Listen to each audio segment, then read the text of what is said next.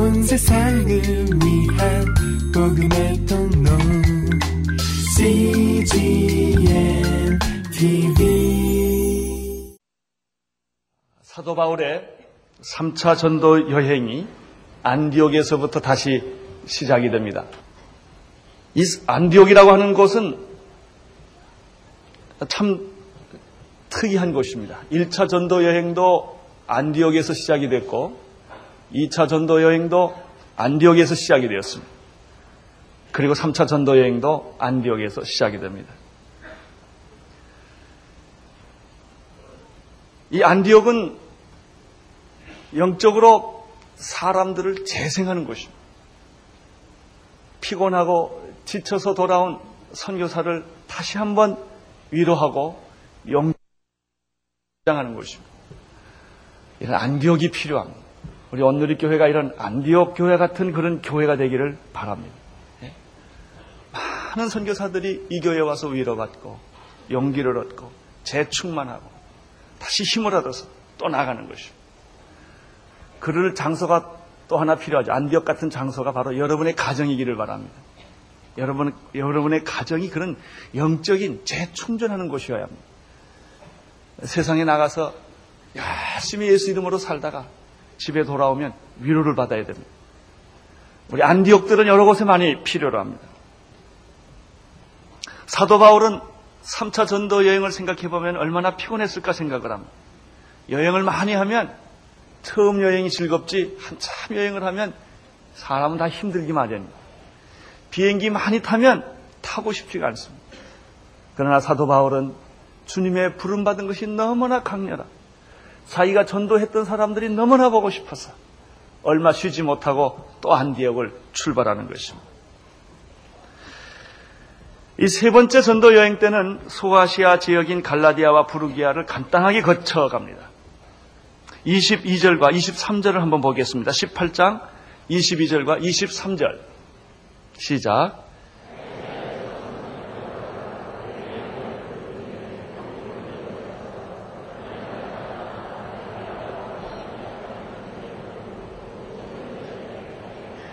네. 그리고 24절에 보면은 에베소로 들어갑니다.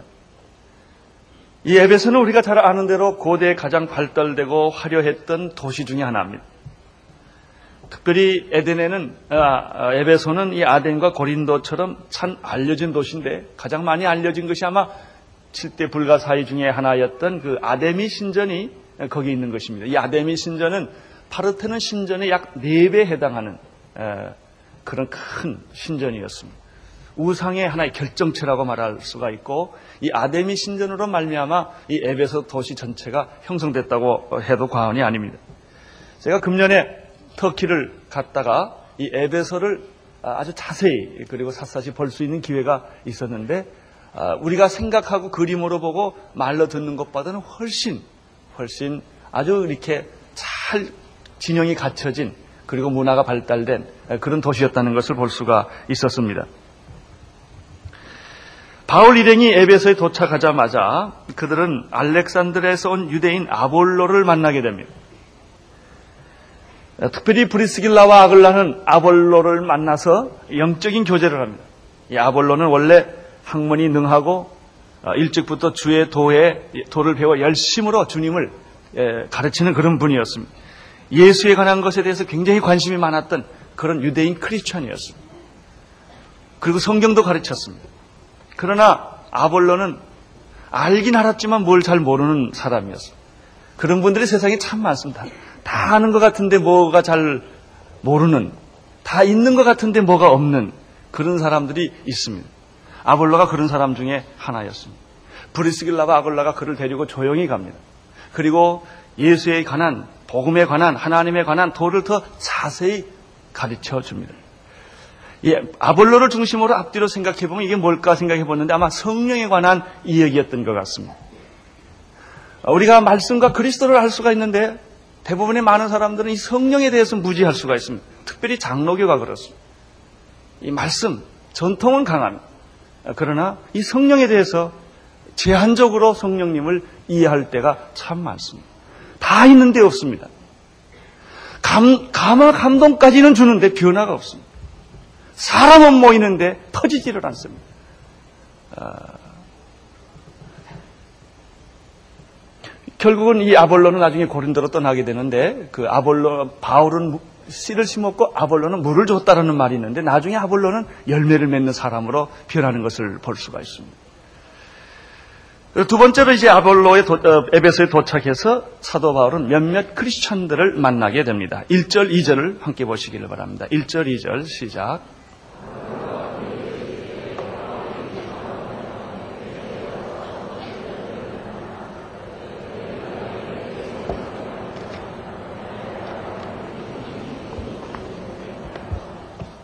네. 아볼로가 고린도에 있을 때 바울이 윗지방을 다녀 어, 에베소에 와서 어떤 제자들을 만나게 됩니다. 가로대 너희가 믿을 때 성령을 받았느냐? 가로대 아니다. 우리는 성령 있음을 듣지도 듣지 못하였노라. 이런 말을 합니다. 7절을 보십시오. 7절을 보면 시작.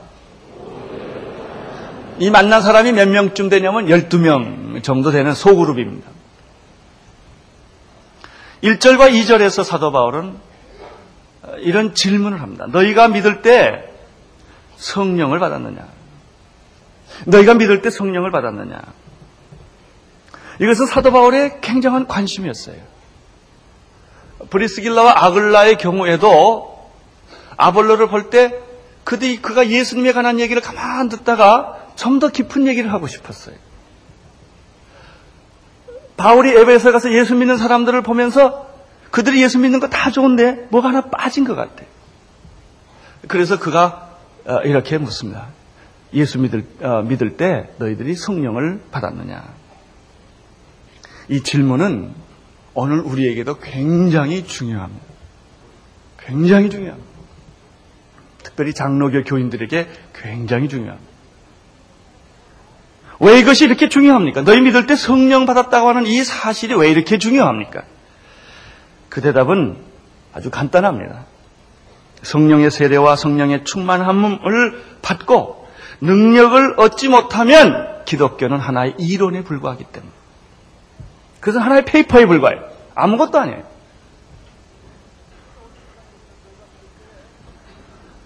그래서 오늘 시간에 우리는 너희가 믿을 때 성령을 받았느냐 이런 말을 조금 더 생각을 해보기를 바랍니다.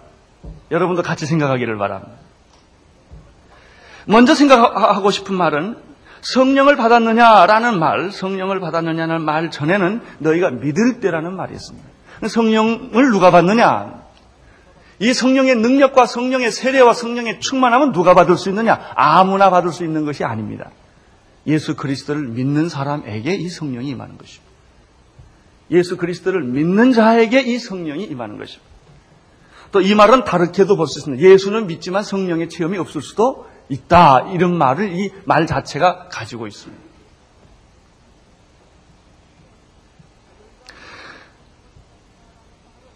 이 너희가 믿을 때 성령을 받았느냐라는 말은 두 가지 해석이 가능합니다. 원어적으로 보면은 너희가 예수를 믿을 바로 그때 성령을 체험했느냐라는 말이 되고 너희가 예수를 믿고 나서 성령을 체험했느냐 이런 말도 해석이 가능합니다.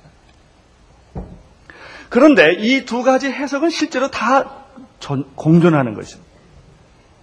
어떤 사람들은 예수를 믿고 나서 성령을 체험하는 분이 있습니다. 어떤 분들은 예수님을 믿을 때 동시적으로 성령을 체험하기도 합니다. 어떤 사람의 경우는 성령 세례가 먼저 오고 그 다음에 물 세례가 나중에 올 수가 있습니다. 고넬료 같은 경우가 그런 케이스입니다.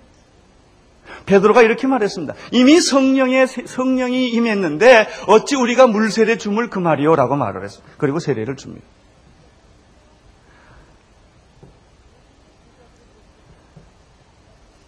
예수님의 제자들의 경우를 생각을 해보십시다. 예수님의 제자들은 예수님과 함께 먹고 마시고 살았습니다. 3년 동안에 설교를 직접 들었습니다. 기적을 목격한 자입니다. 눈으로 보고 귀로 듣고 우리의 손으로 만진 바라.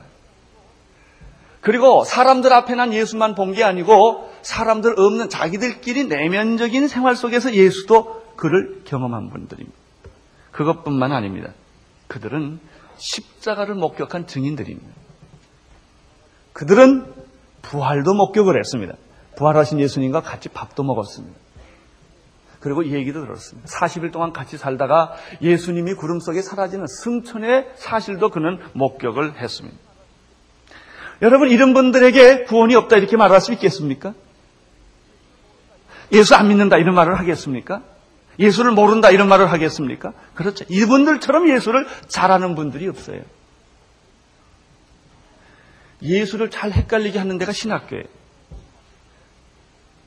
오히려 더 복잡하게 만들 때가 있어요. 성경을 보면 예수가 분명해져요. 신학책을 읽으면 예수가 복잡해져요. 그런데 이 사람들은 예수님과 살았던 분들이에요. 그런데 예수님께서 그 사람들에게 뭐라고 말했습니까? 너희들은 예루살렘을 떠나지 말라. 내가 너에게 말한 바 아버지께서 약속하신 것이 있는데 이것을 받기 전까지는 너희들은 세상에 가지 말라 그런 얘기예요.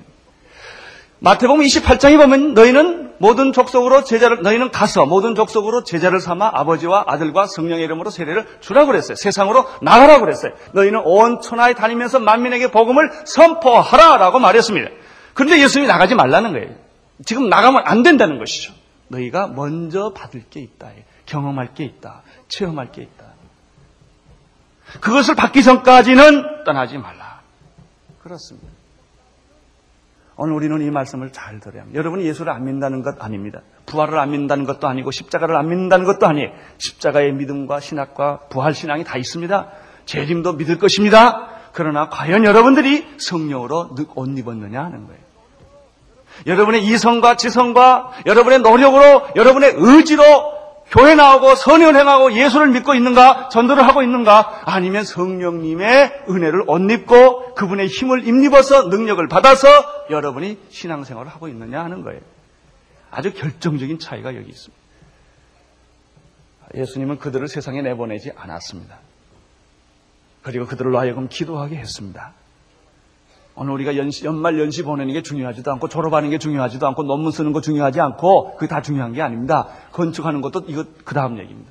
성령 받으셔야 돼요. 이 체험을 해야 돼요. 능력을 받아야 돼요. 그 다음에 뭐든지 하는 거예요. 기도를 하건 찬양을 하건 전도를 하건 선행을 하건 예수를 힘있게 능력있게 믿을 수가 있다는 것입니다. 그래서 오늘 우리 예수님께서는 아, 제자들에게 예루살렘을 떠나지 말라고 한 것입니다. 그들은 한 다락방에 모였습니다. 전심으로 그들은 기도했습니다. 열흘이 지난 후에 호련히 급하고 강한 바람 같은 소리가 들리고 불의 혀 같은 것이 나타나고 성령의 임재가 기름 부으심이 나타나심이 그들은 경험하게 된 거예요. 그런데 이거는 특이한 거예요. 물론 우리가 예수님을 믿을 때 성령이 없이 어찌 예수를 믿을 수가 있겠습니까? 성령님 없이 우리가 회개할 수가 있겠습니까? 성령님 없이 우리가 어찌 하나님의 자녀가 될 수가 있겠습니까? 내가 예수님을 만나고 영접하고 마음의 문을 열고 이 모든 것이 성령님의 역사예요. 그래서 우리가 예수를 믿게 된 것이죠. 그러나 그러나 오순절의 경험은 이것과 다른 거예요. 어떤 특별한 경험이에요.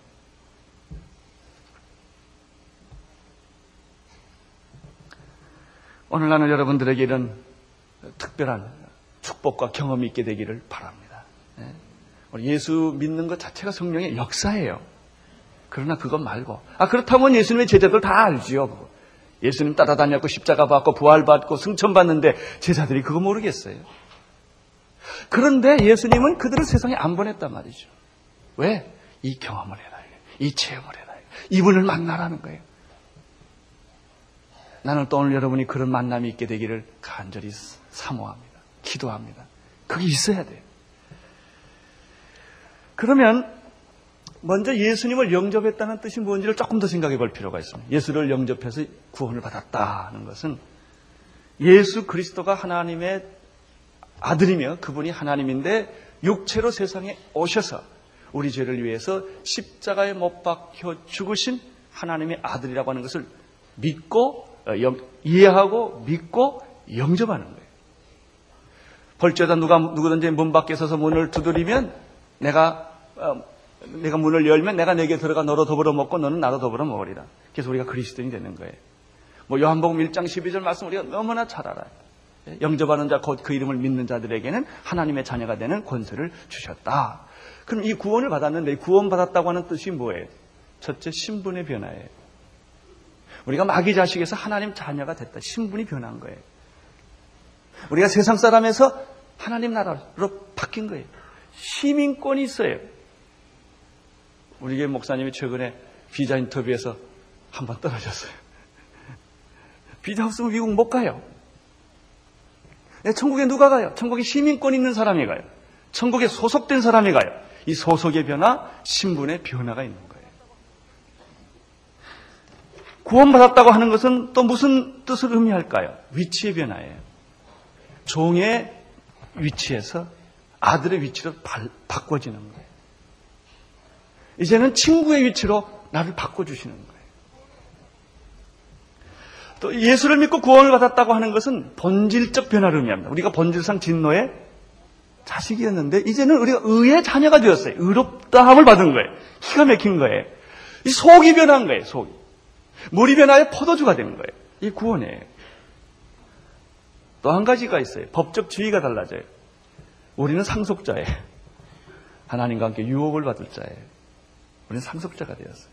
우리는 양자의 영을 받아서 우리가 양자가 되었습니다. 이 구원이에요. 그렇지만 이렇게 다 구원을 받았다고 해서 능력을 얻은 것입니까? 그건 아니에요. 자, 우리가 예수 믿고 구원받았다고 해서 능력을 얻었다 이렇게 말을 하지는 않아요. 자, 기쁘다. 이건 다 돼요. 구원받았다. 내가 하나님의 자녀 되겠다. 그런 건 되는데 그러나 예수를 믿고 구원을 받았기 때문에 기적이 일어나고 능력이 일어났느냐? 그건 다른 얘기예요. 여기에 성령의 인치심이 있는 거예요. 성령의 인치심.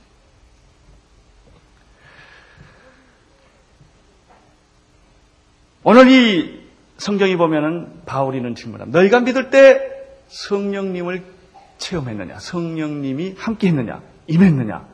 이제 이런 얘기를 여기서 하는 것입니다.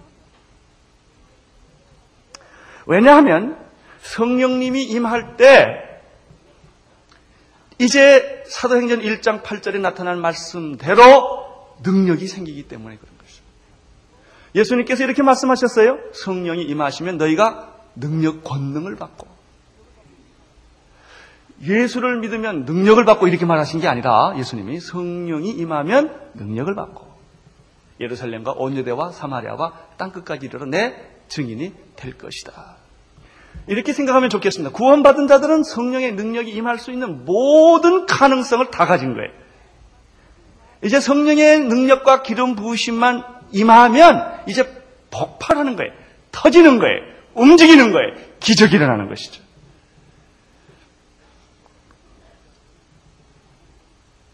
예수님의 제자들은 성령 충만을 받고 난 이후에 180도 달라졌습니다. 우선 제일 중요한 건 그 자리에 있을 수가 없어요. 기도하던 그 자리를 어떻게 했어요? 튀쳐 나갔어요. 예수 믿고 성령 받은 사람은 그냥 자기 과거에 머무르지를 못해. 그냥 튀쳐 나가는 거예요. 깨지는 거예요. 부셔지는 거예요. 폭발하는 거예요.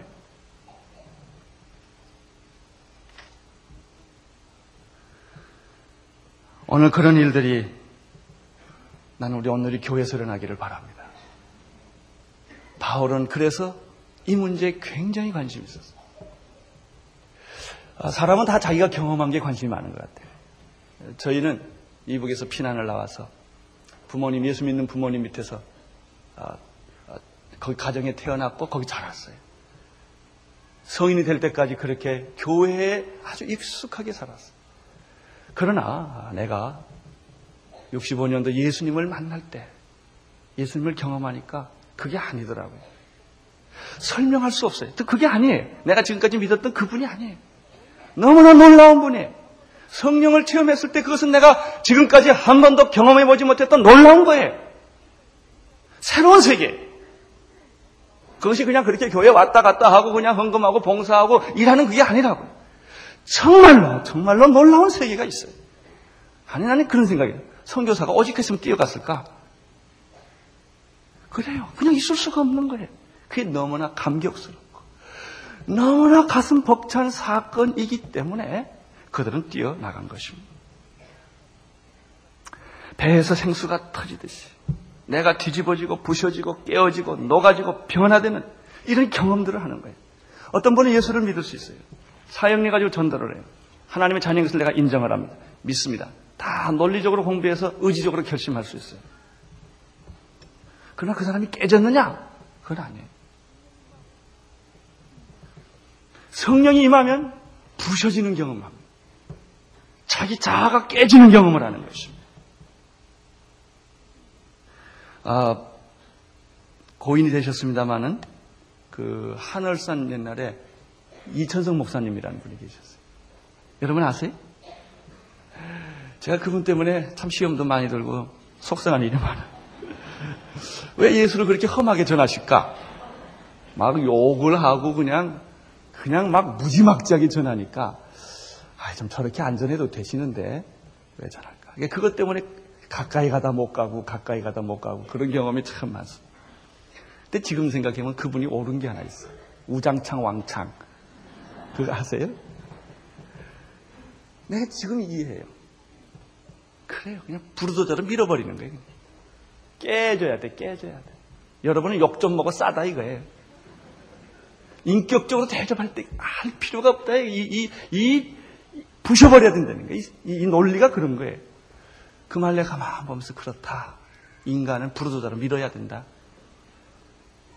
여러분 부르도자로 지밀 때 뭐 보는 게 없어요. 그냥 막 밀어버리는 거예요. 그래요. 깨지고 부셔지고 녹아져야 돼요 우리가. 이게 안 되니까 밤나 그냥 왔다 갔다 하고 그냥 믿을까 말까 하고 평생 그러고 사는 거예요. 자기 하나 촛불 같아. 다 꺼져가는 촛불. 바람 막아주면 좀 살다가 또 넘으면 간들간들. 죽어가는 불쏘시개 다 죽으면 후 하고 불면 또 살아나. 또 죽으면 또 죽어 그냥. 자기 혼자 예수 믿기가 힘들고 버겨운 거예요. 성령 받았는지 안 받았는지 기도해 보면 알아요. 성령 안 받은 사람은 5분 기도 못 해. 기도, 기도, 기도 소리 들으면 자기가 졸아, 그냥. 기도 소리에 너무 경건해가지고. 성령 받은 사람은 그냥 앉아서 기도할 수가 없어. 춤이 막 튀겨, 그냥. 그래요. 그거에 그게 맞는 거예요. 그게 맞는 거라고요. 아니, 여러분. 하나님이 내게 들어왔는데 어찌 흥분 안 할 수 이렇게 점잖게 예수 믿을 수 있어요? 예? 여러분 이거 뭐 어디 선물 받은 거예요? 뭐집한채 얻은 거예요? 자동차 나오든 이거하고 비교할 수가 있어요? 새 차 사도 흥분합니다 사람들은. 예수 믿고 흥분을 안 해. 이게 문제, 병들은 거예요, 병. 성령 받았는지 한번 찬송가 불러보면 알아요. 찬송가 부르다 오졸 나면 그냥 찌푸려 그냥.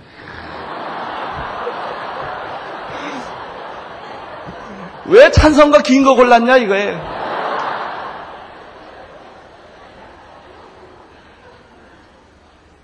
재미가 없으니까. 재미가 없으니까. 뭐 그렇게 흥분하고 부를 노래가 없어요. 유행가나 부르면 잘 흥분하지만.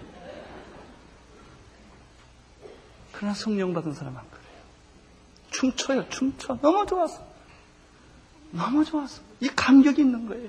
이 기쁨이 있는 거예요. 이 능력이 있는 거예요.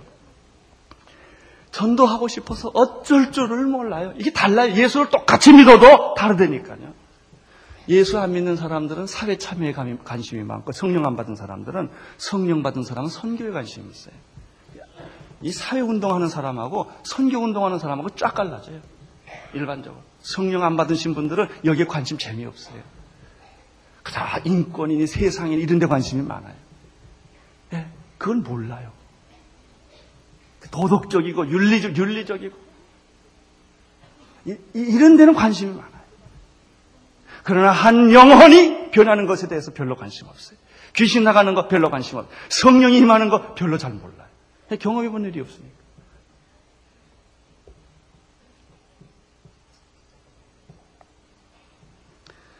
성령 받은 사람은 시간 가는 줄 모르게 기도합니다. 성령 받은 사람들은 그렇게 찬송이 나옵니다. 아, 이런 생각이 들어요. 냉방 있죠? 냉방 교인이 있고 온방 교인이 있어요. 찬방. 냉기가 없어. 방은 방인데. 아무도 안 들어갑니다. 온 방은요. 다리 목에다 다리 갖다 다 집어넣어요. 너무 좋아서. 성령 충만한 사람 주변에는 사람이 있어요. 성령 충만하지 않는 사람들은 사람을 다 소방서 다 내쫓아. 있는 것도 못하게. 또 봉사하면서 신경질이 많고 원망과 불평이 많아. 달라요. 뭔가 달라요. 성령 받은 사람들은 기도하면 응답이 빠릅니다. 응답이 분명합니다. 그리고 기적과 능력들을 곳곳에서 보게 됩니다. 모든 그리스도인이 다 그렇다는 건 아니에요.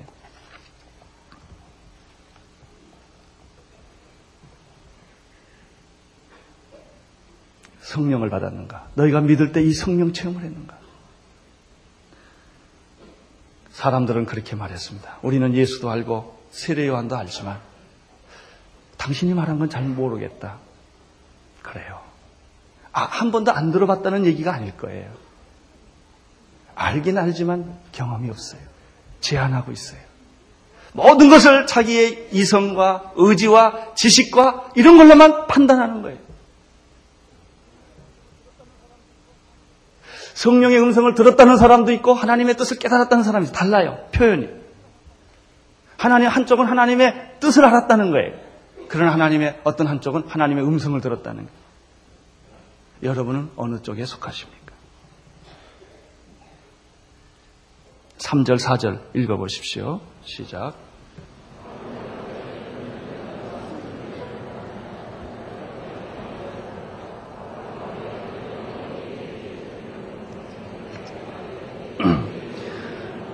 요한의 세례를 받았다. 이렇게 말을 하니까 그렇다면 요한은 백성에 이렇게 말했다. 내 뒤에 오시는 분이 한 분 있는데 이분을 믿어라. 이분은 곧 예수라. 이렇게 말했다는 것이죠. 그렇습니다. 지금까지 우리는 예수 믿고 교회 다니면서 세례받고 봉사도 했고 다 했어요. 그러나 변화나 기적이나 능력이 능력을 내가 체험해 본 일이 없어요. 그런 얘기가 들으면 안 믿는 건 아니지만 믿는 것도 아니에요.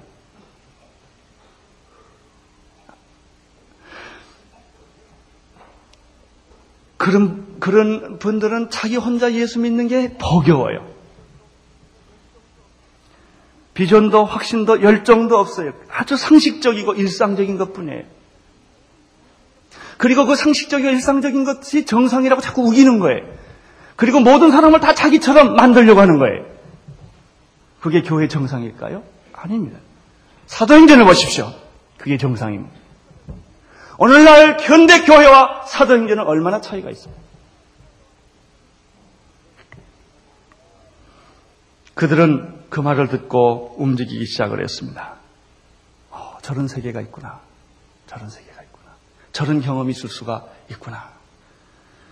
그들은 간절히 사모했습니다. 5절을 보십시오. 시작. 저희가 듣고 예수님의 이름으로 물세례가 아니라 불세례를 성령의 임재를 인치심을 사모했습니다. 오늘 여기서 굉장히 나는 이 말씀에 굉장히 중요한 메시지를 하나 발견합니다. 그것은 무엇입니까? 자 보세요. 바울이 너희가 믿을 때 성령을 받았느냐? 아니라 그런 말 그런 거 들어본 일도 없다. 무슨 세례 받았느냐? 세례 요한의 회개를 세례를 받았다. 그러니까 너희들이 그, 그것이 아니고 그분은 우리에게 불을 들어오신 분이다. 그분이 성령님이시다. 그분을 너희가 믿고 받아라. 그랬더니 이분들이 그 말을 듣고 잘 들어보세요. 듣고 듣고 그다음에 뭐 어떻게 했죠? 주 예수의 이름으로 이 세례를 받기를 원했어요. 사모했어요. 그랬더니 그 순간에 그런 일이 일어났어요. 이거 굉장히 중요합니다. 그 순간에 그런 일이 일어났어요. 여러분, 누구든지 예수 그리스도를 믿고 영접하면 그 자리에서 크리스천이 돼야 안 돼요. 되죠. 한참 있다 돼요? 아니에요. 바로 네가 마음의 문을 열고 예수님을 영접하겠다고 말하는 그 순간에 성령님이 아, 예수님이 내 안에 들어가서 내 주인이 된다. 내 죄를 사해 주신다. 우리가 이렇게 믿습니다. 그렇죠? 성령님도 이 시간에 이 시간에 이 설교 도중에 임할 수 있어요. 이게 이 메시지예요. 나는 그렇게 믿습니다. 이 시간에 이 설교를 듣다가 마음의 문을 열고 아 그렇구나 정말 그렇구나 이렇게 사모할 때 그런 일이 일어날 수 있어요. 저희 교회 자주 찾아오는 영국의 짐 그리안 목사님 그분이 글라스고에서 공부를 했고 바클리 밑에서 공부를 했어요. 목회를 잘 하셨어요. 아주 지성인이. 그 부인은 의사예요. 영국에서 목회를 했어요. 12년이 지난 어느 날 그가 목회를 잘못한 것도 아닌데 그 마음에 사모하는 마음이 생겼어요. 어떤 무명의 한 젊은 목사를 만났는데 그 목사를 만나고 나서 그는 그 사람에게 자기가 없는 무엇이 있다는 걸 알게 됐어요. 영적으로 뭔가 그 사람에게 있다는 것을 자기가 본 거예요. 그러나 뭐냐고 물어볼 수도 없고 뭘 배우자고 창피하니까 그냥 그러고 있었다는 것이죠. 자꾸 자기의 심령이 갈급해지고 뭔가 나하고 좀 다른 게 있다. 그게 뭔가. 그렇게 오랫동안 사모하고 고민하고 그리고 자기는 뭐가 다 있는 것 같은데 뭐가 없대요. 다 있는데 뭐가 없는 것 같다. 자기. 어느 날 자기는 자기의 설교 준비하는 방에 들어가서 문을 닫고 조용히 기도하는데 그렇게 비참하더래요. 그래서 주님께 묵상하고 기도하고 있는 중에 갑자기 오순절 같은 성령이 임한 거예요. 갑자기 어떤 영이 자기에게 찾아와서 자기에게 기름을 붓고 역사하기 시작해요. 그렇게 눈물이 나다. 눈물이 나면서 자기의 교만과 오만과 이런 율법적이고 인간적인 것들이 다 보여지고 그렇게 한 오랜 시간 동안 그런 시간을 보내고부터 그 사람이 변했어요. 뭔가 달라졌어요. 뭐가 딱 뿌리 뭐 달라졌냐 그러면 뭔가 달라졌어요. 나도 여러분이 뭔가 달라지기를 바랍니다. 예? 딱 부러지게 뭐, 뭐 이게 이렇다 저렇다 이렇게 말할 수도 있겠지만은 설교가 달라졌어요. 설교 도중에 그 사람 설교 도 귀신 나가는 일들이 있습니다. 제가, 저, 제가 그 장면을 목격했어요. 영국에서 2부 예배 드리는 교회 없어요. 그 교회 2부 예배 드려요. 문 앞에 시간 안 되면 들어갈 수가 없어요. 찬양 소리가 얼마나 큰지. 왜? 기름 부음이 있으니까. 설계의 기름 부음이 있고, 말의 기름 부음이 있고, 성령이 움직인단 말이죠. 여러분, 교회 얼마나 오래 왔다 갔다 하는 것이 아니에요. 믿을 때 너희들이 성령을 경험했느냐, 성령으로 옷을 입었느냐, 성령의 기름 부으심을 받았느냐, 이거예요. 여러분에게 진리가 없다는 것이 아니에요. 능력이 없는 게 문제예요. 능력이 없어요. 말은 해요. 능력이 없어요. 영적인 능력이 없다는 거예요. 여러분, 우리가 어떻게 전도할 수, 돈으로 전도해요? 학문으로 전도해요? 기술로 전도해요? 아니에요. 능력으로 전도하는 거예요. 마귀를 제압해야 돼요.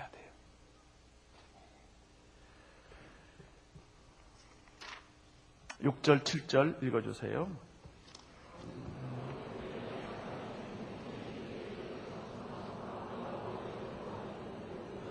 그때 바울이 자 성령이 성령의 세례가 임했어요. 성령의 세례가 물론 오순절 같이 갑자기 임할 수도 있어요. 또 사람마다 체질마다 그것이 다 나타나는 것들이 다를 수가 있어요. 근데 자기가 알아요. 뭐가 왔다. 이게 자기가 알아요. 난 변했다. 이상하게 담배가 턱 끊어지는 거예요. 그렇게 좋아하던 것들이 안 하게 돼요. 싫어요. 이상해져요. 이상하지. 왜 내가 이러지, 요즘? 뭐 재미가 없어요. 그, 그렇게 재밌던 게 다 재미가 없어요. 그렇게 좋던 게 별로 안 좋아져요. 그런 생각이 드는 거예요, 자꾸 속에서. 이제 사람의 영혼에 대해서 관심을 갖게 돼요. 이 성령이 임하면요, 영혼에서 눈을 떠요. 옛날에는 못 봐요, 그거. 그게 불쌍하다고 생각이 안 드는데 성령이 임하면 사람들이 불쌍해지기 시작을 해요. 그게 보이는 거예요. 여러분 이것이 보여야 그 사람을 구원하는 거예요. 성령님 했어요. 바울이 그 사람에게 안수를 했어요. 그러니까 터진 거예요. 성령이 이미 임한 거예요. 안수를 했어요. 터진 거예요. 그게 방언이고 예언이에요. 기도를 하는데 막 이상한 말이 막 나와요. 이 바울이 안수했다는 것은 무엇일까? 성령 받은 사람을 통하여 성령이 역사하는 거랍니다. 성령 받지 않는 사람을 통해서 성령이 역사하지 않아요. 오늘 이 안에 성령 받으신 분들이 계세요. 제가 압니다. 물론 그 성령 받았다 그 사람이 도덕적으로 인격적으로 완숙하고 성숙했다 그 얘기가 하고 아니에요. 이건 다른 얘기. 성령 받은 사람이 인격적으로 조금 부족할 수도 있어요. 뭐, 이 성숙하지 않는 분들이 있어가지고 사고 자꾸 많이 저지르는 분들 많아요. 특별히 많아요. 아주 좀. 아주 그래서 그 시험 많이 들잖아요.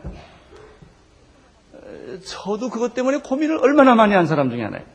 이 성령 사유로 가야 되겠는데 성령 사유 간 사람 옆에 가보면 아니에요. 또 돌아와요. 근데 성령이 또 말씀하세요. 또 가봐요. 또 가봐요. 또 가서 이렇게 보면 아니에요. 이런, 이런 세월을 제가 많이 보냈어요. 제가 야단 맞았잖아요. 그래가지고. 그 사람은 네가 상관하지 말라 이거예요. 성령님이 중요하다. 이거. 사람 보고 시험 보지 들지 말라. 성령 성령 강조하는 교회 가지고 시험 드는데 그거 가지고 시험 받지 말라. 이거. 왜 성령 받은 데서 자꾸 흥금 강조하는지 모르겠어요.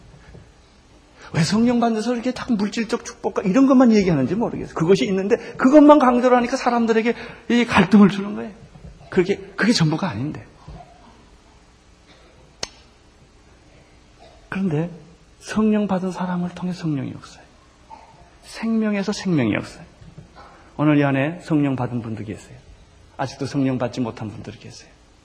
오늘 나는 여러분들이 정말 믿음으로 오늘 이 시간에 이 예배가 끝나기 전에 하나님의 성령이 여러분을 만질 수 있게 되기를 바라는 것입니다.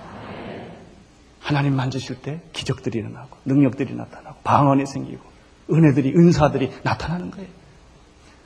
이것은 내가 예수 믿는 것과 다른 겁니다. 동시에 있을 수도 있고 구해 올 수도 있습니다. 베드로는 오순절 이전과 이유가 분명히 다릅니다. 분명히 달라요. 오순절 이전에도 얼마나 큰 소리 많이 치고 다녔다고요. 뭐 죽기까지 나는 당신을 따르리다. 뭐 별소리 다 했어요 베드로가. 근데 하나도 못했어요. 십자가 보고 다 도망간 게 베드로예요. 그러나 오순절 이후에 베드로는 주님이 없어도 누가 보지 않아도 그는 영광스럽게 살았어요. 감옥에 들어가도 문제가 없었어요. 여러분은 어떻습니까? 오늘 나는 여러분이 성령의 그런 탄취가 성령님의 그런 임재가 오늘 이 시간에 이후가 아니라 이 시간에 임하기를 원합니다. 방언이란 새 언어예요. 통역이 있는 언어가 있고 통역이 없는 언어가 있어요. 음악 같은 방언도 있고 거친 방언도 있고 그렇습니다. 이상하게 성령이 임하면 갑자기 영적 통찰력이 생겨요. 그냥 이해가 돼요. 성경을 그러면 그렇게 못, 못, 못 깨닫던 말씀들이 그냥 쉽게 그냥 가슴에 와닿아요. 해석이 따로 필요 없을 만큼 성경이 쉬워져요. 모든 것이 알아요. 앞으로 될 일도 그 느껴지는 거예요. 그런 일이 있을 수가 있어요. 그리고 주님에 대한 관심과 사랑이 많아져요. 이제는 사람들이 뭐라고 욕하고 비판하는 것에 대해서 옛날에 신경을 많이 썼는데 그 신경이 잘 안 써져요. 그런가 보다. 예, 그래요. 그냥 그런가 보다. 별로 중요하지가 않아요. 이런 마음이 자꾸 생겨요. 부드러워져요. 오늘 여러분에게 이런 축복이 있게 되기를 바라는 것입니다. 온 세상을 위한 복음의 통로. CJ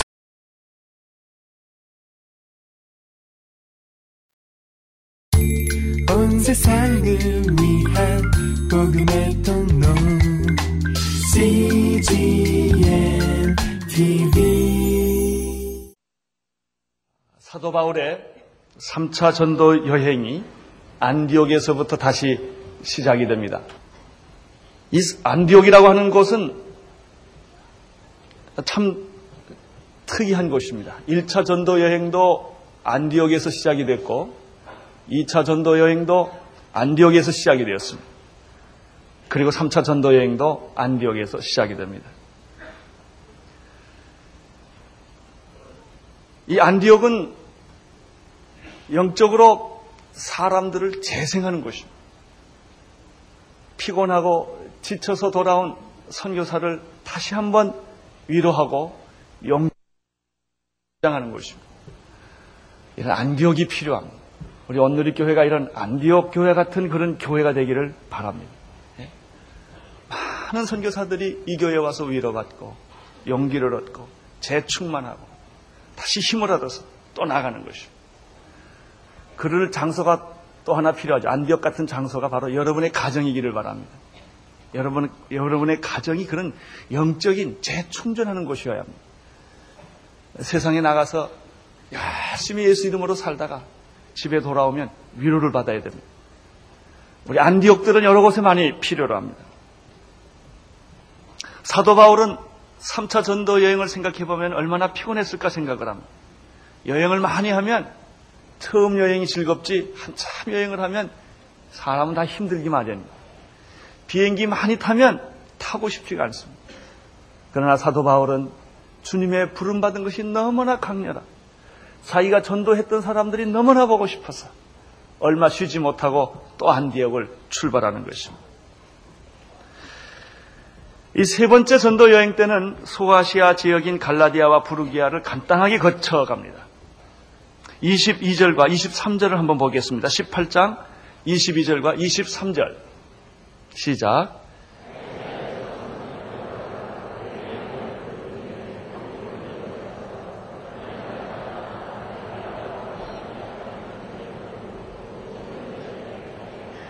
네. 그리고 24절에 보면은 에베소로 들어갑니다. 이 에베소는 우리가 잘 아는 대로 고대에 가장 발달되고 화려했던 도시 중의 하나입니다.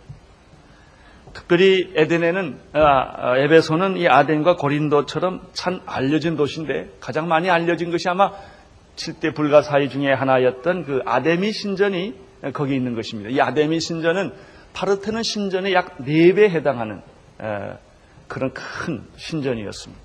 우상의 하나의 결정체라고 말할 수가 있고 이 아데미 신전으로 말미암아 이 에베소 도시 전체가 형성됐다고 해도 과언이 아닙니다. 제가 금년에 터키를 갔다가 이 에베소를 아주 자세히 그리고 샅샅이 볼 수 있는 기회가 있었는데 아, 우리가 생각하고 그림으로 보고 말로 듣는 것보다는 훨씬 훨씬 아주 이렇게 잘 진영이 갖춰진 그리고 문화가 발달된 그런 도시였다는 것을 볼 수가 있었습니다. 바울 일행이 에베소에 도착하자마자 그들은 알렉산드르에서 온 유대인 아볼로를 만나게 됩니다. 특별히 브리스길라와 아글라는 아볼로를 만나서 영적인 교제를 합니다. 이 아볼로는 원래 학문이 능하고 어, 일찍부터 주의 도에 도를 배워 열심으로 주님을 가르치는 그런 분이었습니다. 예수에 관한 것에 대해서 굉장히 관심이 많았던 그런 유대인 크리스천이었습니다. 그리고 성경도 가르쳤습니다. 그러나 아볼로는 알긴 알았지만 뭘 잘 모르는 사람이었어요. 그런 분들이 세상에 참 많습니다. 다 아는 것 같은데 뭐가 잘 모르는, 다 있는 것 같은데 뭐가 없는 그런 사람들이 있습니다. 아볼로가 그런 사람 중에 하나였습니다. 브리스길라와 아볼라가 그를 데리고 조용히 갑니다. 그리고 예수에 관한, 복음에 관한, 하나님에 관한 도를 더 자세히 가르쳐 줍니다. 예, 아볼로를 중심으로 앞뒤로 생각해 보면 이게 뭘까 생각해 보는데 아마 성령에 관한 이야기였던 것 같습니다. 우리가 말씀과 그리스도를 알 수가 있는데 대부분의 많은 사람들은 이 성령에 대해서 무지할 수가 있습니다. 특별히 장로교가 그렇습니다. 이 말씀, 전통은 강합니다.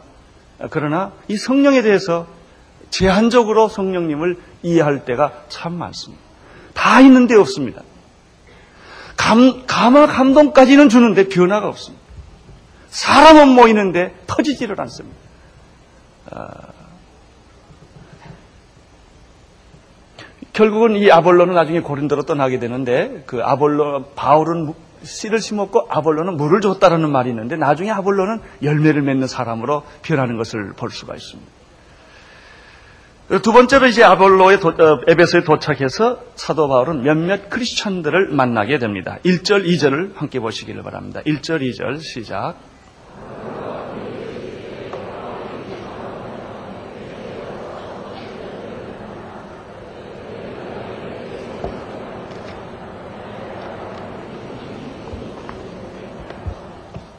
네. 아볼로가 고린도에 있을 때 바울이 윗지방을 다녀 어, 에베소에 와서 어떤 제자들을 만나게 됩니다. 가로대 너희가 믿을 때 성령을 받았느냐? 가로대 아니다. 우리는 성령 있음을 듣지도 듣지 못하였노라. 이런 말을 합니다. 7절을 보십시오. 7절을 보면 시작. 이 만난 사람이 몇 명쯤 되냐면 12명 정도 되는 소그룹입니다. 1절과 2절에서 사도 바울은 이런 질문을 합니다. 너희가 믿을 때 성령을 받았느냐? 너희가 믿을 때 성령을 받았느냐? 이것은 사도 바울의 굉장한 관심이었어요. 브리스길라와 아글라의 경우에도 아볼로를 볼 때 그들이 그가 예수님에 관한 얘기를 가만 듣다가 좀 더 깊은 얘기를 하고 싶었어요. 바울이 에베소에 가서 예수 믿는 사람들을 보면서 그들이 예수 믿는 거 다 좋은데 뭐가 하나 빠진 것 같아. 그래서 그가 어, 이렇게 묻습니다. 예수 믿을, 어, 믿을 때 너희들이 성령을 받았느냐? 이 질문은 오늘 우리에게도 굉장히 중요합니다. 굉장히 중요합니다. 특별히 장로교 교인들에게 굉장히 중요합니다. 왜 이것이 이렇게 중요합니까? 너희 믿을 때 성령 받았다고 하는 이 사실이 왜 이렇게 중요합니까? 그 대답은 아주 간단합니다. 성령의 세례와 성령의 충만함을 받고 능력을 얻지 못하면 기독교는 하나의 이론에 불과하기 때문에. 그래서 하나의 페이퍼에 불과해요. 아무것도 아니에요.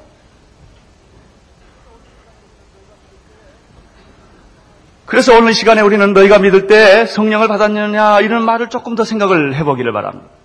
여러분도 같이 생각하기를 바랍니다. 먼저 생각하고 싶은 말은 성령을 받았느냐라는 말, 성령을 받았느냐는 말 전에는 너희가 믿을 때라는 말이 있습니다. 성령을 누가 받느냐? 이 성령의 능력과 성령의 세례와 성령의 충만함은 누가 받을 수 있느냐? 아무나 받을 수 있는 것이 아닙니다. 예수 그리스도를 믿는 사람에게 이 성령이 임하는 것입니다. 예수 그리스도를 믿는 자에게 이 성령이 임하는 것입니다. 또 이 말은 다르게도 볼 수 있습니다. 예수는 믿지만 성령의 체험이 없을 수도 있다. 이런 말을 이 말 자체가 가지고 있습니다.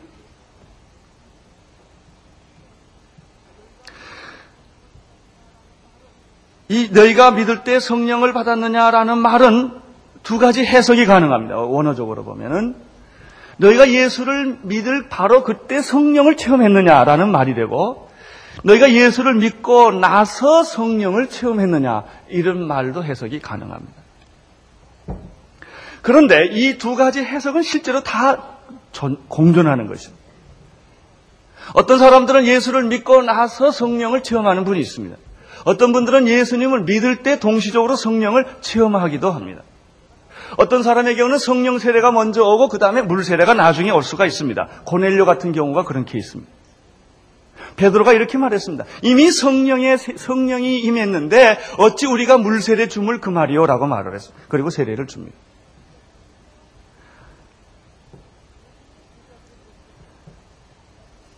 예수님의 제자들의 경우를 생각을 해보십시다. 예수님의 제자들은 예수님과 함께 먹고 마시고 살았습니다. 3년 동안에 설교를 직접 들었습니다. 기적을 목격한 자입니다. 눈으로 보고 귀로 듣고 우리의 손으로 만진 바라. 그리고 사람들 앞에 난 예수만 본 게 아니고 사람들 없는 자기들끼리 내면적인 생활 속에서 예수도 그를 경험한 분들입니다. 그것뿐만 아닙니다. 그들은 십자가를 목격한 증인들입니다. 그들은 부활도 목격을 했습니다. 부활하신 예수님과 같이 밥도 먹었습니다. 그리고 이 얘기도 들었습니다. 40일 동안 같이 살다가 예수님이 구름 속에 사라지는 승천의 사실도 그는 목격을 했습니다. 여러분, 이런 분들에게 구원이 없다 이렇게 말할 수 있겠습니까? 예수 안 믿는다 이런 말을 하겠습니까? 예수를 모른다 이런 말을 하겠습니까? 그렇죠. 이분들처럼 예수를 잘하는 분들이 없어요. 예수를 잘 헷갈리게 하는 데가 신학교예요. 오히려 더 복잡하게 만들 때가 있어요. 성경을 보면 예수가 분명해져요. 신학책을 읽으면 예수가 복잡해져요. 그런데 이 사람들은 예수님과 살았던 분들이에요. 그런데 예수님께서 그 사람들에게 뭐라고 말했습니까? 너희들은 예루살렘을 떠나지 말라. 내가 너에게 말한 바 아버지께서 약속하신 것이 있는데 이것을 받기 전까지는 너희들은 세상에 가지 말라 그러는 얘기예요. 마태복음 28장에 보면 너희는 모든 족속으로 제자를 너희는 가서 모든 족속으로 제자를 삼아 아버지와 아들과 성령의 이름으로 세례를 주라고 그랬어요. 세상으로 나가라고 그랬어요. 너희는 온 천하에 다니면서 만민에게 복음을 선포하라라고 말했습니다. 그런데 예수님이 나가지 말라는 거예요. 지금 나가면 안 된다는 것이죠. 너희가 먼저 받을 게 있다. 경험할 게 있다. 체험할 게 있다. 그것을 받기 전까지는 떠나지 말라. 그렇습니다. 오늘 우리는 이 말씀을 잘 들어야 합니다. 여러분이 예수를 안 믿는다는 것 아닙니다. 부활을 안 믿는다는 것도 아니고 십자가를 안 믿는다는 것도 아니에요. 십자가의 믿음과 신학과 부활 신앙이 다 있습니다. 재림도 믿을 것입니다. 그러나 과연 여러분들이 성령으로 옷 입었느냐 하는 거예요. 여러분의 이성과 지성과 여러분의 노력으로 여러분의 의지로 교회 나오고 선을 행하고 예수를 믿고 있는가? 전도를 하고 있는가? 아니면 성령님의 은혜를 옷 입고 그분의 힘을 입입어서 능력을 받아서 여러분이 신앙생활을 하고 있느냐 하는 거예요. 아주 결정적인 차이가 여기 있습니다. 예수님은 그들을 세상에 내보내지 않았습니다. 그리고 그들을 하여금 기도하게 했습니다. 오늘 우리가 연시, 연말 연시 보내는 게 중요하지도 않고 졸업하는 게 중요하지도 않고 논문 쓰는 거 중요하지 않고 그게 다 중요한 게 아닙니다. 건축하는 것도 이거 그 다음 얘기입니다. 성령 받으셔야 돼요. 이 체험을 해야 돼요. 능력을 받아야 돼요. 그 다음에 뭐든지 하는 거예요. 기도를 하건 찬양을 하건 전도를 하건 선행을 하건 예수를 힘있게 능력있게 믿을 수가 있다는 것입니다. 그래서 오늘 우리 예수님께서는 아,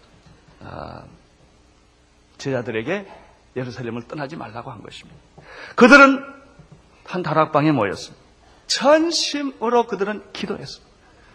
열흘이 지난 후에 허련히 급하고 강한 바람 같은 소리가 들리고 불의 혀 같은 것이 나타나고 성령의 임재가 기름 부으심이 나타나심이 그들은 경험하게 된 거예요.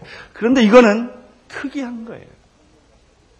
물론 우리가 예수님을 믿을 때 성령이 없이 어찌 예수를 믿을 수가 있겠습니까? 성령님 없이 우리가 회개할 수가 있겠습니까? 성령님 없이 우리가 어찌 하나님의 자녀가 될 수가 있겠습니까? 내가 예수님을 만나고 영접하고 마음의 문을 열고 이 모든 것이 성령님의 역사예요.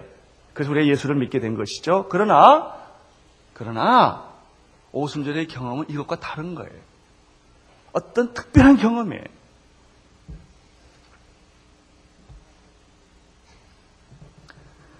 오늘 나는 여러분들에게 이런 특별한 축복과 경험이 있게 되기를 바랍니다. 네. 예수 믿는 것 자체가 성령의 역사예요. 그러나 그것 말고. 아, 그렇다면 예수님의 제자들 다 알지요. 예수님 따라다녔고 십자가 받고 부활 받고 승천 받는데 제자들이 그거 모르겠어요. 그런데 예수님은 그들을 세상에 안 보냈단 말이죠. 왜? 이 경험을 해라. 이 체험을 해라. 이분을 만나라는 거예요. 나는 또 오늘 여러분이 그런 만남이 있게 되기를 간절히 사모합니다. 기도합니다. 그게 있어야 돼요. 그러면 먼저 예수님을 영접했다는 뜻이 뭔지를 조금 더 생각해 볼 필요가 있습니다. 예수를 영접해서 구원을 받았다는 것은 예수 그리스도가 하나님의 아들이며 그분이 하나님인데 육체로 세상에 오셔서 우리 죄를 위해서 십자가에 못 박혀 죽으신 하나님의 아들이라고 하는 것을 믿고 어, 이해하고 믿고 영접하는 거예요. 벌죄다 누가 누구든지 문 밖에 서서 문을 두드리면 내가 어, 내가 문을 열면 내가 내게 들어가 너로 더불어 먹고 너는 나로 더불어 먹으리라. 그래서 우리가 그리스도인이 되는 거예요. 뭐 요한복음 1장 12절 말씀 우리가 너무나 잘 알아요. 영접하는 자, 곧 그 이름을 믿는 자들에게는 하나님의 자녀가 되는 권세를 주셨다. 그럼 이 구원을 받았는데 구원 받았다고 하는 뜻이 뭐예요? 첫째, 신분의 변화예요. 우리가 마귀 자식에서 하나님 자녀가 됐다. 신분이 변한 거예요. 우리가 세상 사람에서 하나님 나라로 바뀐 거예요. 시민권이 있어요. 우리 교회 목사님이 최근에 비자 인터뷰에서 한 번 떨어졌어요. 비자 없으면 미국 못 가요. 네, 천국에 누가 가요? 천국에 시민권 있는 사람이 가요. 천국에 소속된 사람이 가요. 이 소속의 변화, 신분의 변화가 있는 거예요. 구원받았다고 하는 것은 또 무슨 뜻을 의미할까요? 위치의 변화예요. 종의 위치에서 아들의 위치로 바꿔지는 거예요. 이제는 친구의 위치로 나를 바꿔주시는 거예요. 또 예수를 믿고 구원을 받았다고 하는 것은 본질적 변화를 의미합니다. 우리가 본질상 진노에 자식이었는데 이제는 우리가 의의 자녀가 되었어요. 의롭다함을 받은 거예요. 기가 막힌 거예요. 이 속이 변한 거예요. 속이. 물이 변하여 포도주가 되는 거예요. 이 구원이에요. 또 한 가지가 있어요. 법적 지위가 달라져요. 우리는 상속자예요. 하나님과 함께 유업을 받을 자예요. 우리는 상속자가 되었어요. 우리는 양자의 영을 받아서 우리가 양자가 되었습니다. 이 구원이에요. 그렇지만 이렇게 다 구원을 받았다고 해서 능력을 얻은 것입니까? 그건 아니에요. 자, 우리가 예수 믿고 구원받았다고 해서 능력을 얻었다 이렇게 말을 하지는 않아요. 자, 기쁘다. 이건 다 돼요. 구원받았다. 내가 하나님의 자녀 되겠다. 그런 건 되는데 그러나 예수를 믿고 구원을 받았기 때문에 기적이 일어나고 능력이 일어났느냐? 그건 다른 얘기예요. 여기에 성령의 인치심이 있는 거예요. 성령의 인치심.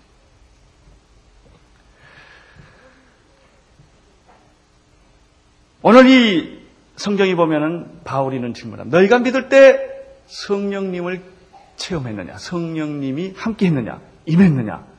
이제 이런 얘기를 여기서 하는 것입니다. 왜냐하면 성령님이 임할 때 이제 사도행전 1장 8절에 나타난 말씀대로 능력이 생기기 때문에 그런 것입니다. 예수님께서 이렇게 말씀하셨어요. 성령이 임하시면 너희가 능력 권능을 받고 예수를 믿으면 능력을 받고 이렇게 말하신 게 아니라 예수님이 성령이 임하면 능력을 받고 예루살렘과 온유대와 사마리아와 땅끝까지 이르러 내 증인이 될 것이다. 이렇게 생각하면 좋겠습니다. 구원받은 자들은 성령의 능력이 임할 수 있는 모든 가능성을 다 가진 거예요. 이제 성령의 능력과 기름 부으심만 임하면 이제 폭발하는 거예요. 터지는 거예요. 움직이는 거예요. 기적이 일어나는 것이죠.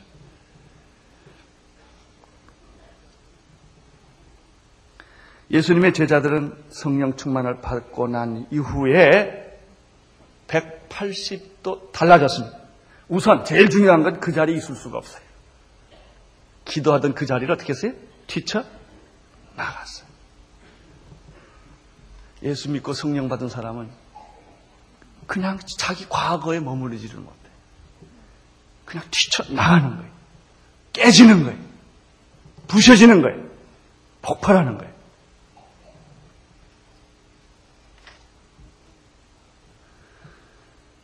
오늘 그런 일들이 나는 우리 오늘이 교회에서 일어나기를 바랍니다.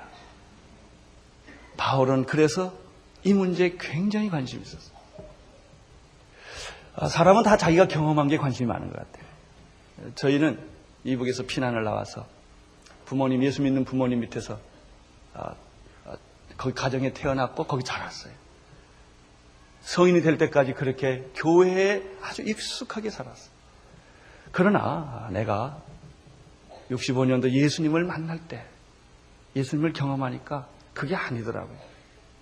설명할 수 없어요. 그게 아니에요. 내가 지금까지 믿었던 그분이 아니에요. 너무나 놀라운 분이에요.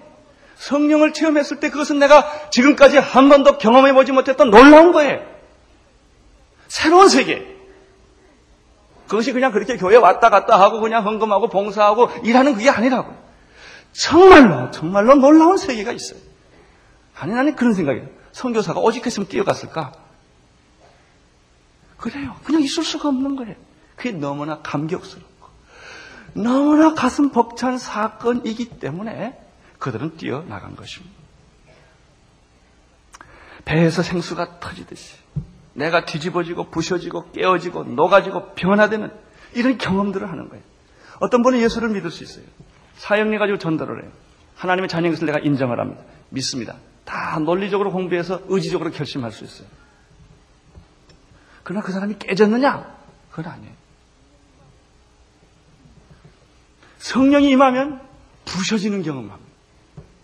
자기 자아가 깨지는 경험을 하는 것입니다. 아, 고인이 되셨습니다마는 그 하늘산 옛날에 이천성 목사님이라는 분이 계셨어요. 여러분 아세요? 제가 그분 때문에 참 시험도 많이 들고 속상한 일이 많아요. 왜 예수를 그렇게 험하게 전하실까?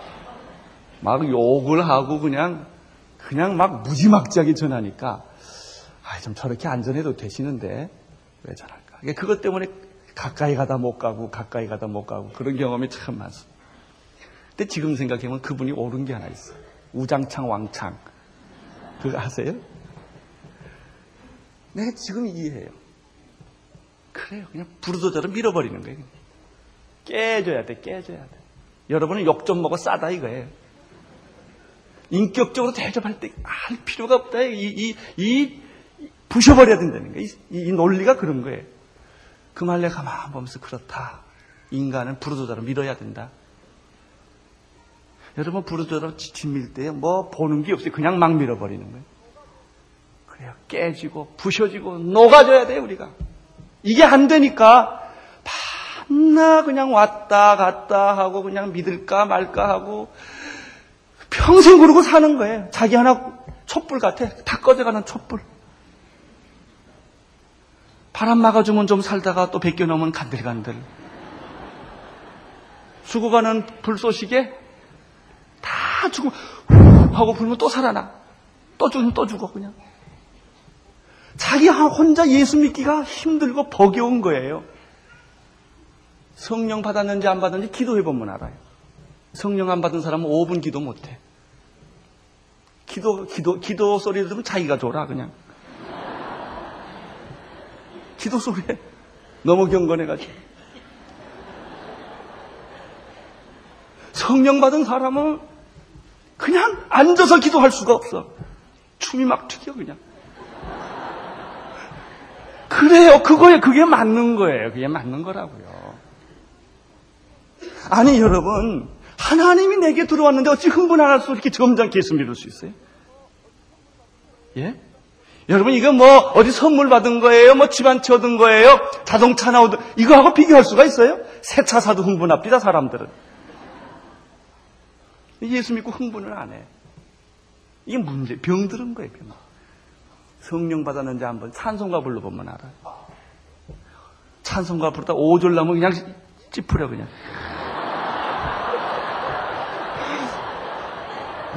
왜 찬송가 긴거 골랐냐, 이거예요.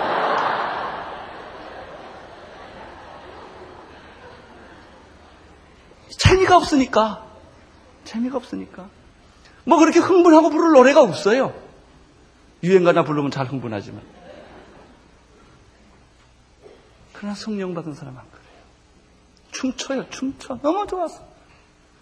너무 좋았어. 이 감격이 있는 거예요. 이 기쁨이 있는 거예요. 이 능력이 있는 거예요. 전도하고 싶어서 어쩔 줄을 몰라요. 이게 달라요. 예수를 똑같이 믿어도 다르다니까요. 예수 안 믿는 사람들은 사회 참여에 관심이 많고 성령 안 받은 사람들은 성령 받은 사람은 선교에 관심이 있어요. 이 사회 운동하는 사람하고 선교 운동하는 사람하고 쫙 갈라져요. 일반적으로. 성령 안 받으신 분들은 여기에 관심 재미없어요. 다 인권이니 세상이니 이런 데 관심이 많아요. 네, 그건 몰라요. 도덕적이고 윤리적, 윤리적이고 이, 이런 데는 관심이 많아요. 그러나 한 영혼이 변하는 것에 대해서 별로 관심 없어요. 귀신 나가는 거 별로 관심 없어요. 성령이 임하는 거 별로 잘 몰라요. 경험해 본 일이 없으니까.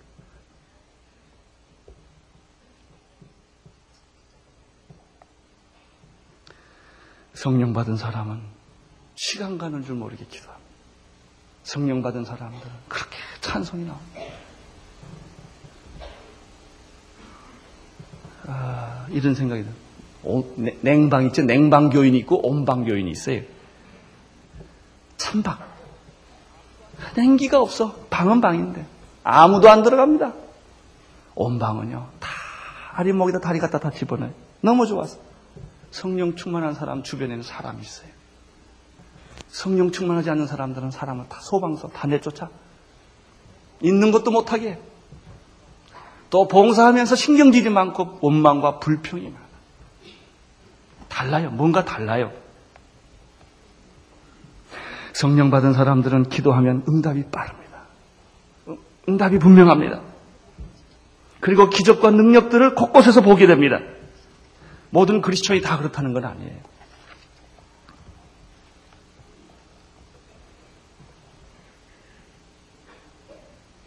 성령을 받았는가? 너희가 믿을 때 이 성령 체험을 했는가? 사람들은 그렇게 말했습니다. 우리는 예수도 알고 세례 요한도 알지만 당신이 말한 건 잘 모르겠다. 그래요. 아, 한 번도 안 들어봤다는 얘기가 아닐 거예요.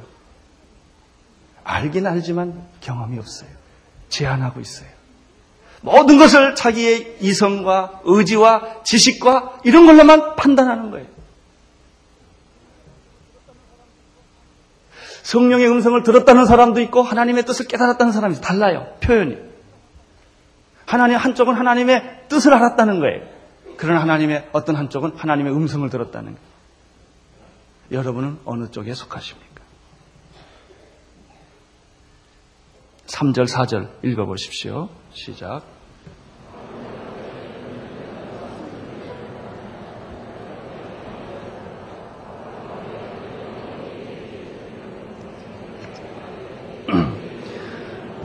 요한의 세례를 받았다. 이렇게 말을 하니까 그렇다면 요한은 백성에 이렇게 말했다. 내 뒤에 오시는 분이 한 분 있는데 이분을 믿어라. 이분은 곧 예수라. 이렇게 말했다는 것이죠. 그렇습니다. 지금까지 우리는 예수 믿고 교회 다니면서 세례받고 봉사도 했고 다 했어요. 그러나 변화나 기적이나 능력이, 능력을 내가 체험해 본 일이 없어요. 그런 얘기가 들으면 안 믿는 건 아니지만 믿는 것도 아니에요.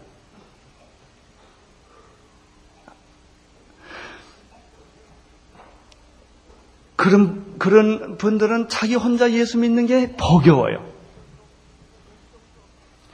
비전도 확신도 열정도 없어요. 아주 상식적이고 일상적인 것 뿐이에요.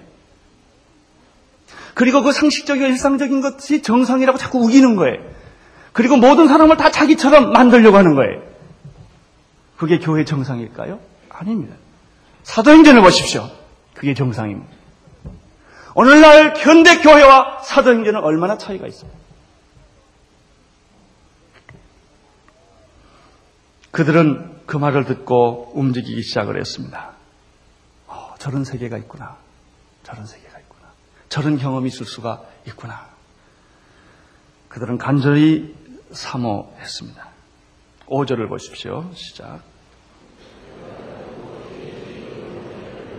저희가 듣고 예수님의 이름으로 물세례가 아니라 불세례를 성령의 임재를 인치심을 사모했습니다. 오늘 여기서 굉장히 나는 이 말씀에 굉장히 중요한 메시지를 하나 발견합니다. 그것은 무엇입니까? 자 보세요. 바울이 너희가 믿을 때 성령을 받았느냐? 아니라 그런 말 그런 거 들어본 일도 없다. 무슨 세례 받았느냐?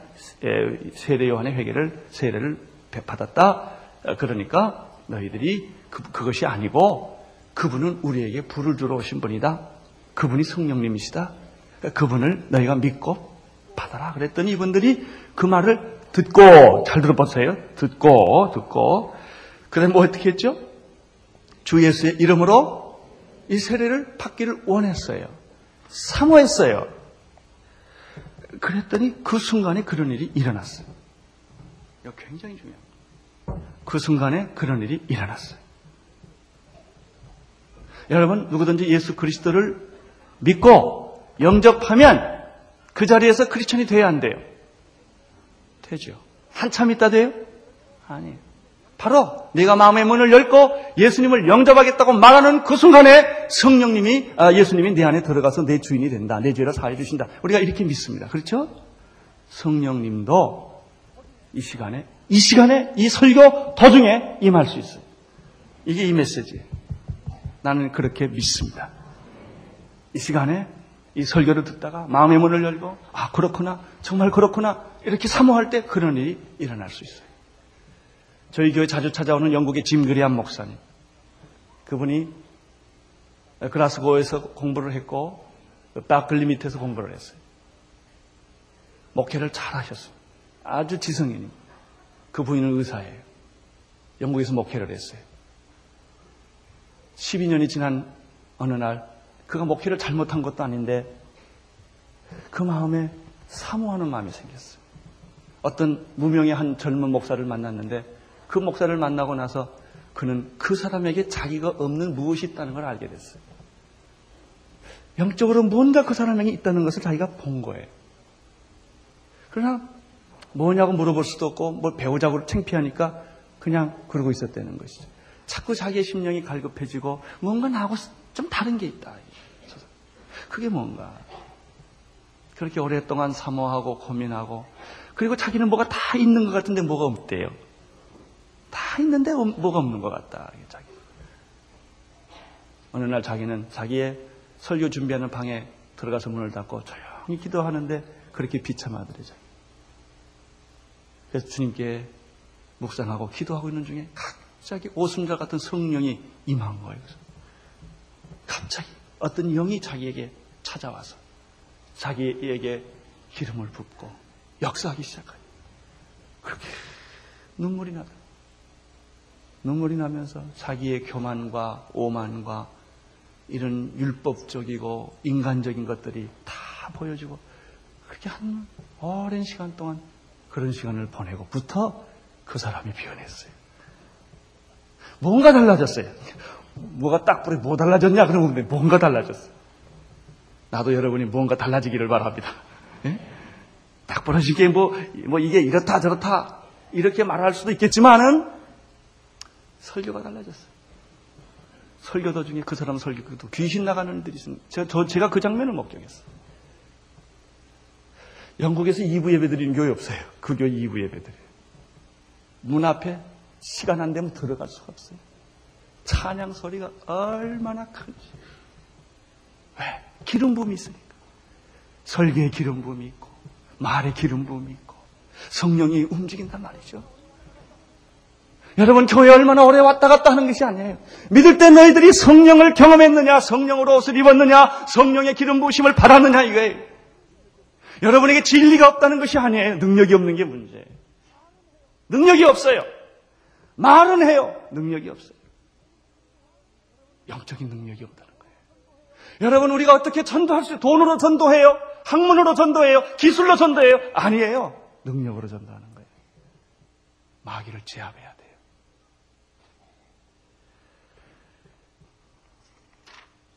육절칠절 읽어주세요.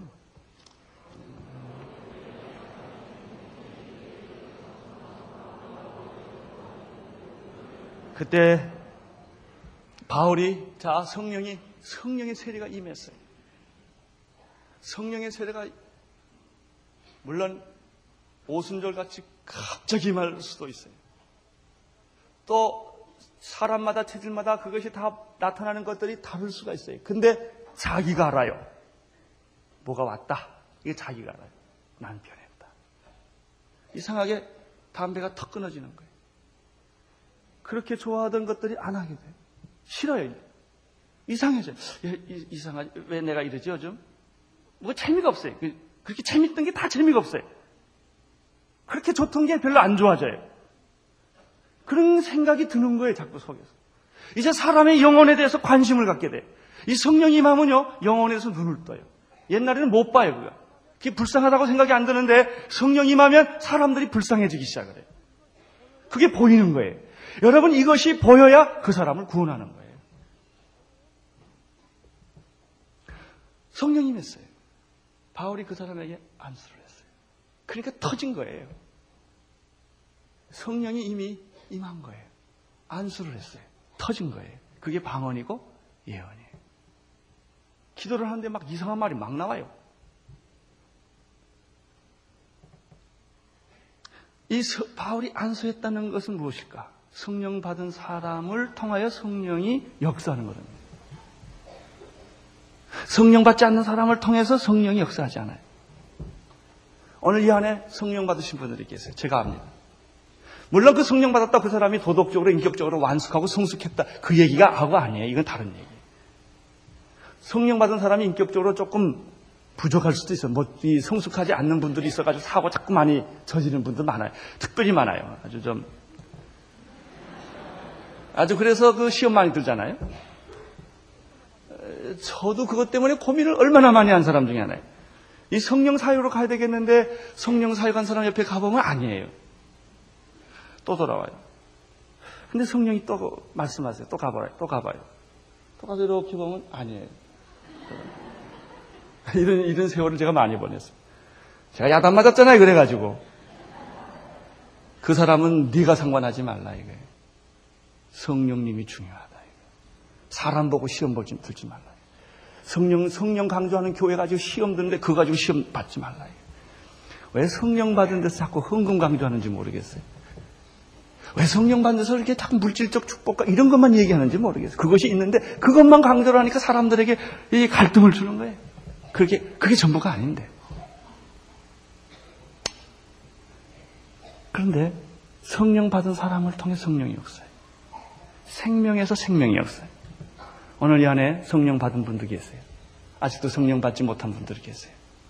오늘 나는 여러분들이 정말 믿음으로 오늘 이 시간에 이 예배가 끝나기 전에 하나님의 성령이 여러분을 만질 수 있게 되기를 바라는 것입니다. 하나님 만지실 때 기적들이 일어나고 능력들이 나타나고 방언이 생기고 은혜들이 은사들이 나타나는 거예요. 이것은 내가 예수 믿는 것과 다른 겁니다. 동시에 있을 수도 있고 구해 올 수도 있습니다. 베드로는 오순절 이전과 이유가 분명히 다릅니다. 분명히 달라요. 오순절 이전에도 얼마나 큰 소리 많이 치고 다녔다고요. 뭐 죽기까지 나는 당신을 따르리다. 뭐 별소리 다 했어요 베드로가. 그건 하나도 못했어요. 십자가 보고 다 도망간 게 베드로예요. 그러나 오순절 이후에 베드로는 주님이 없어도 누가 보지 않아도 그는 영광스럽게 살았어요. 감옥에 들어가도 문제가 없었어요. 여러분은 어떻습니까?